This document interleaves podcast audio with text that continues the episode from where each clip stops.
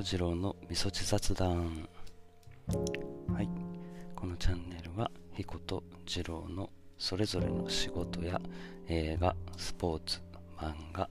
デバイスなどさまざまなものをテーマにして取り上げて皆様に話を聞いていただき明日からの皆様へのきっかけの提供ができたらなとそういうふうに考えております。えーと、本日は次郎一人で撮る次郎ソロ会ということで今日は、えー、僕の職業である理学療法士について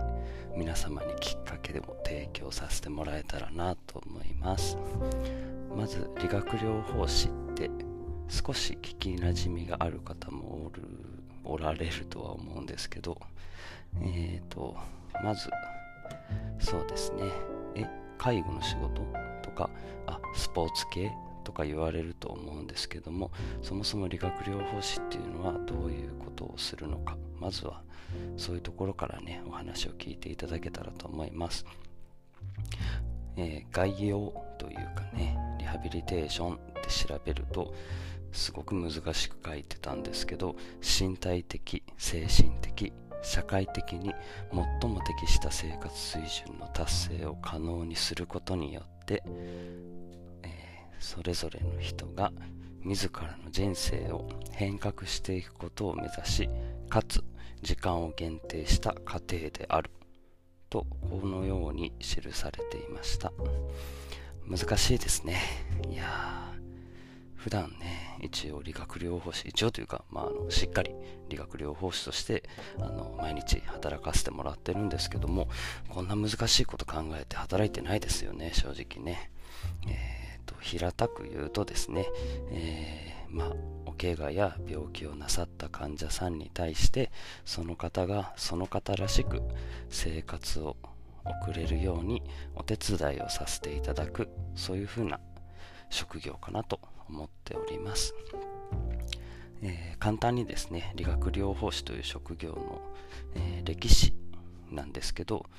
そんなにあの古い職業ではなくてですね、まあ、それも人によって考え方というか感じ方はそれぞれかもしれないんですけど一番初めにこの国日本で理学療法士として、えーと資格を持って働くようになったっていう方まあ、1期生というんですかね第1回の国家試験があったのが昭和41年らしいです。その昭和41年の、国内初の理学療法士の国家試験に受験なさった方は、えー、1200名いらっしゃったようでそのうち183名が合格なさって初めて理学療法士という職業がこの日本にできたそうです、まあ、その時の合格率はもう驚きの15%というねめちゃくちゃ確率が低い。すごく難しい試験だったんでしょうね。だからそもそも国で初めてっていうのもあったのでおそらくその教員の先生であったりとかその指導の内容とかもそうですしそもそもねこれすごく不思議に思ったんですけど最初の教員の先生ってどこで勉強して何を伝えていったのかなってすごいね思いますよね。まあでもアメリカとかヨーロッパの方ではもっと前からね理学療法士フィジカルセラピストっていう職業はあったんで、まあ、その辺りの知識を持った方が来られたりとか、まあ、日本人がそのアメリカやヨーロッパ海外で理学療法士として働いた方が教員をなさってたんですかね。まあ、わかんないですけど、その辺、またね、あくまでこの番組、このチャンネルはきっかけ作りですので、まあ、気になった方いらっしゃったら調べてください。で、また、あの、YouTube もやってるので、YouTube のコメント欄とかで教えてもらえたら嬉しいなと思います。で、えっ、と、去年ですね、去年、えー、令和2年は、えー、国家試験受けられた方が1万2283名の方が国家試験を受けたらしくてそのうちの合格率合格率違うな合格者は1万608名なんですって。で、えー、合格率は86%ね、最初の15%と比べたらもう比較的にその合格率が上がってますよね。それだけあの国として必要な職業というふうに思われているのかなというところはあるんですけどもまあこの、えー、去年の合格者が1万608名。でその前もその前もその前もその前もその前もおそらくここ10年ぐらいの間で、えー、年に1万人の理学療法士の方が増えてる。ん？違うな。年に1万名理学療法士として、えー、国家試験を合格して、まあ、そのまま働いてるかどうか分かんないんですけど、まあ、彦とかがまさにそうなんですけどね。免許持ってるけど理学療法士としていろんな理由で働いてない方もいらっしゃると思うんですけどどんどんどんどんこう増えていっているみたいでこれ、えー、2020年3月末の情報みたいですけど、えー、12万5372名の方が、え、理学療法士協会日本理学療法士協会という協会があるんですけどそこに登録なさってるみたいですね。12万名の方が。なのであの理学療法士とか PT フィジカルセラピストのあの頭文字を取って PT って略したりするんですけどこう例えばお友達が PT だとかあ誰々さんところの息子さんがとか娘さんがっていう風なのであの聞くことはあると思うんですけども介護とはちょっと違うとは思うんですけどね。まあでも近しいようなところはあるんですけども、まあ、その理学療法士が働いているあの職場どういうところがあるかっていうと、まあ、これもすごくね多種多様であそういうところでもいてはるんだなと思ったんですけど、まあ、一番はやっぱりこう医療施設ですね。病院であったり、まあ、診療所クリニックですね。がおそらく一番多いかなと思います。で、まあ、その次が医療福祉中間施設。まああの老犬っていうような施設であったりデイサービスとかデイケアですね、まあ、通所リハとかもこういうところに入ってくるかもしれませんね。で、えー、と続いて高齢者福祉施設。なんかまる老人ホーム。とか、まあ、最近は老人という言葉はあまり使わないと思うんですけどホームとか特養さんとかそういうふうなところ、まあ、この医療施設と医療福祉中間施設っていうところと高齢者福祉施設っていう、まあ、大きく分けると、まあ、この3つにあの属しているというかこういうフィールドで、えーと、お仕事なさってる PT さん多いかなと思います。あごめんなさい。あの理学療法士って毎回言うのもちょっとめんどくさいんで あの PT って言います。慣れてもらえたら嬉しいです。であとは身体障害者福祉施設であったり児童障害者福祉施設、えー、精神障害者社会復帰施設またいろいろそういう風なのがありまして障害者自立支援施設。まあそのお怪我やご病気なさった方だけじゃなくていろんな障害をお持ちの方、まあ、事故っていう風な交通事故であったりとかお仕事中の事故で、えー、身体にあの障害を負ってしまった方っていうのも当然いらっしゃると思いますし何かしらの理由であの精神にちょっとねあの障害を持ってしまったっていう方もいらっしゃると思います。またあの先天性的な生まれつき何かしらの障害をお持ちのお子さんもいらっしゃると思うのでそういうふうなところでもあの PT さんは活動なさってるんですね。活動してる PT さんもいらっしゃいますっていうところで、えー、まあ、あとはま教育研究施設、まあ、あの教員さんですね。専門学校とか大学とかの先生とかあの研究してるえー、研究者さんとかもねこういうところに入ってくると思うんですけど、まあ、こういう方々がいないとあの我々はそもそも理学療法士 PT に慣れてなかったので、まあ、すごく必要な部類かなと思うんですけど、まあ、どうやら聞いた話によるとね年々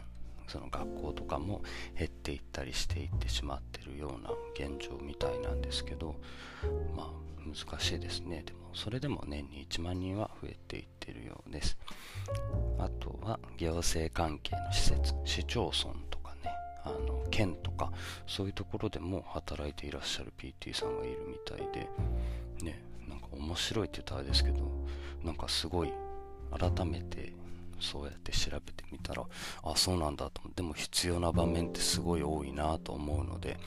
あの歩いててあの道歩いててもここすごい段差デコボコしてるなって僕も思うこと結構あるのであの歩道なのにすごいデコボコしてたりとか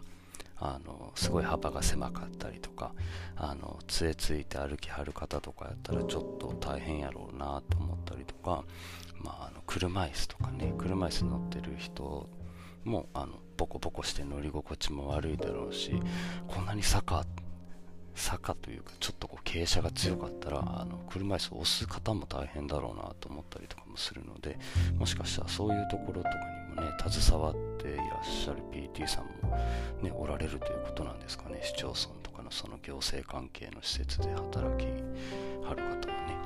であとはま健康産業っていうのはこれは何なんでしょうね。あのサポーターとかそういうの作るんですかね。測定板とかね。それもすごいもうねすごくもう適材適所じゃないですけどもそういうところに PT さんが行って商品を作るってもとてもいいことだと思うのでこれからもねそういう場面でもこう PT さんがいるんだよっていうのを皆さんもね分かってもらえたらじゃないですけど。広いんだなっていうふうに思ってもらえたらいいのかなと思います。あとはスポーツとかフィットネスとかそういう場面で働いていらっしゃる PT さんもおられるみたいで、まあ、あの プロ野球選手とかあの J リーグの、えー、球団 J リーグは球団っていうんですかね。J リーグはチームかな。チームとかのあの専属の PT さんとかもいらっしゃると思うので、もうそれはもう本当にスペシャリストですよね。あの怪我した一般の方でも難しい大変なのにさらにもトップアスリートの方のリハをするってもとても大変なことだと思いますしでも本当にそういうところで働いてる PT さんはあの怪我する前よりよくできるぐらいの人じゃないと働けないと思うので本当にすごいなと思います。そでそのようなさまざまなフィールドで働いている PT さんなんですけど PT なんですけど平均年齢はあの思ったより若くて、えー、男性が男性の平均年齢が34.4歳で女性の平均年齢は33.5歳なんですって。でやっぱり年間に1万人ずつ増えていっているっていうところもあってあのそのあごめんなさい。これはあの体感なんですけど1万人のうちの多分8000人とか、多いかな。7000人か8000人ぐらいおそらくあの現役で大学行ってからとか専門学校行ってから国家試験受けてっていう風な方が多いと思うのでそういう方々は20何歳だ？23歳か。24歳かでおそらくあの理学療法士として1年目で働き出すと思うのでそういうところを考えてのこの、えー、平均年齢なのかなと思うんですけども、えー、でもそうですね。あのすごい若いフレッシュな方が、ね、多いっていうそういう印象は確かにあるかなと。そういう印象を持っている方も多いかなっていう風な印象はありますね。僕も、えー、それでですねまあ、ざっくり言いますとですね先ほどもちょっとだけ言いましたけどあのリハビリテーションの対象者といいますかあの腰が痛いから治してほしいとか骨盤歪んでるのを矯正してほしいっていうのはちょっと違いましてあの整体とかマッサージとか、えー、介護とかそういうのとこうあのごちゃごちゃになって結構言われることがあるんですけど、あ、マッサージ屋さんやんね、みたいな。あの、高齢の入院の患者さんとかからだったら、あの、あんま、あんましさんとか言われたりすることもあるんですけど、ま、ちょっと違うなと思うんですけど、っていうのも、その、まあ、何かしの理由があって、まあ、うん、でもそうですね、外来の方もいらっしゃるんであれですけど、まあ、大きく分けると、整形外科と脳血管障害かなと思います。まあ、あとはあの心臓リハとかあの呼吸リハとかもあるんであれなんですけど、まあ、まずは、まあ、分かりやすく骨折ですかね整形外科のあの足の骨折っちゃいましたとかあのサッカーフットサルしててあの工作して足の骨折れちゃいましたとか交通事故で骨折しちゃいましたとか、えー、高齢の方だったらあの転んじゃってのよく聞くこともあるかもしれませんけどあの背骨腰の骨圧迫骨折しちゃったとかあの太ももの骨大腿骨折っちゃったって折れちゃったっていうのであの手術をしてその後お家に帰るためとか職場復帰するため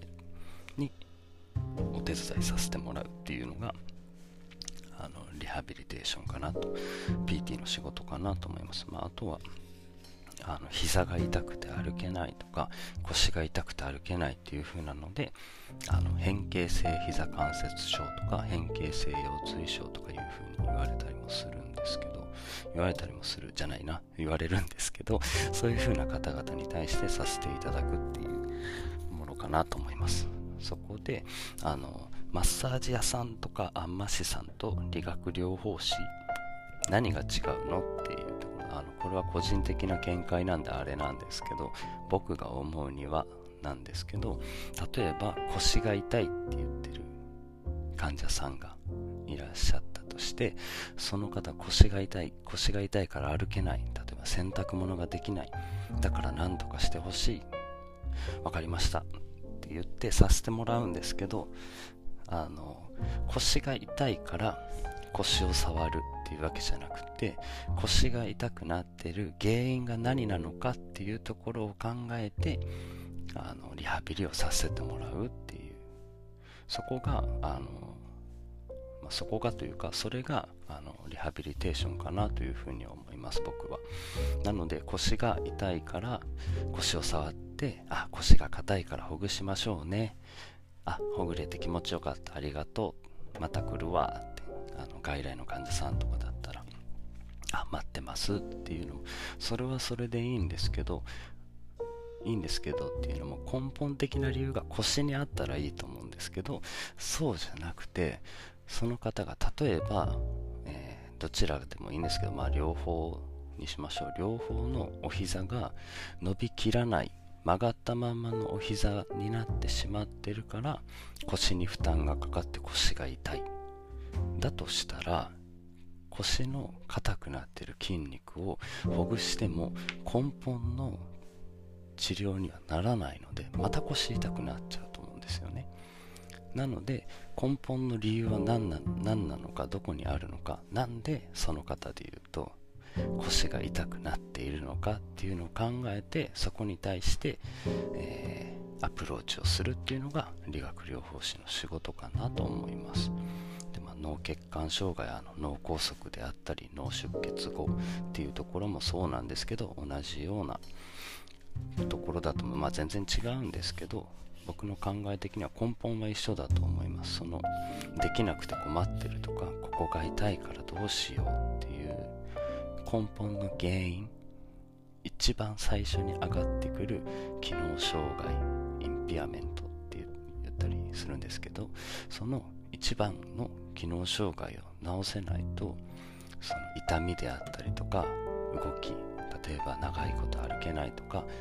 立ち上がりにくいとかっていうのを直せないと思うのでそこをねあのちゃんと直すっていうのが PT の仕事だと僕は思ってます。PT はあの他のどの職業よりもその患者さんの体のことその患者さんの動きのことについて知ってる必要があると思うし知らないといけないと思います。なぜかというとまあ、学校でも3年や4年かけてそれからも、まあ、一応勉強もしたりもするんですけど筋骨格系のスペシャリストだと思うんです。PT は。筋骨格系、えーとまあ、筋肉とか骨とかあとは関節とか関節がどういうふうに動くとかその関節が動く時に筋肉がどういうふうに作用するとかっていうのをしっかり分かってこの動作をする時にはその関節がどう動くこの筋肉がどう作用する。でもこの方はここが正常な動作と違うからそこを直さないといけないっていう風な筋骨格系と動作観察動作分析のスペシャリストである必要があると思うんですよね。ね、それが実際にできてるかどうかっていうのは僕自身わからないので、ね、日々悩みながら今も働かせてもらってるんですけど、まあ、そのような職業かなと思いますで自分で言うのもあれですけど、ね、人の役に立っててるのかどうかわかんないですけどありがとうって言ってもらえたりとかそれこそあ痛み楽になったわって言ってもらえた時は本当にあやりがいあるなと思ってこの職業を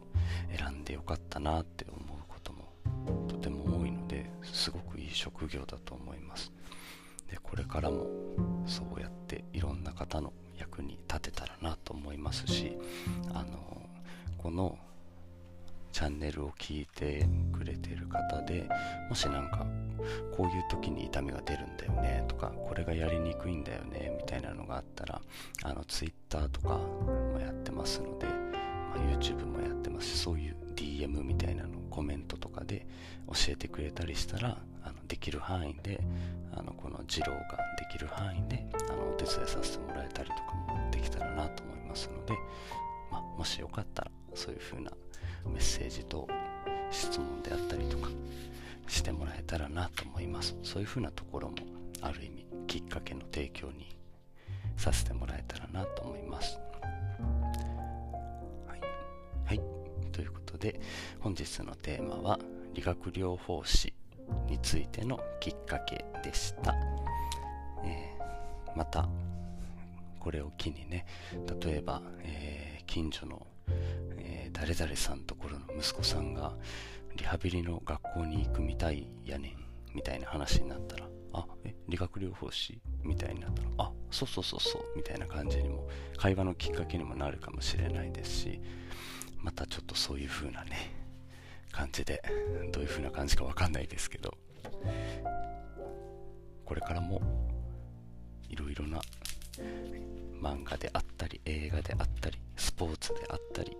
こんな感じで、えー、二郎の仕事また彦の仕事等々いろんな話をテーマに皆さんにきっかけ作りを、えー、きっかけ作りになるようなお話をさせてもらえたら嬉しいなと思いますので今後もよかったら聞いてください。それではまた次回。バイバイ。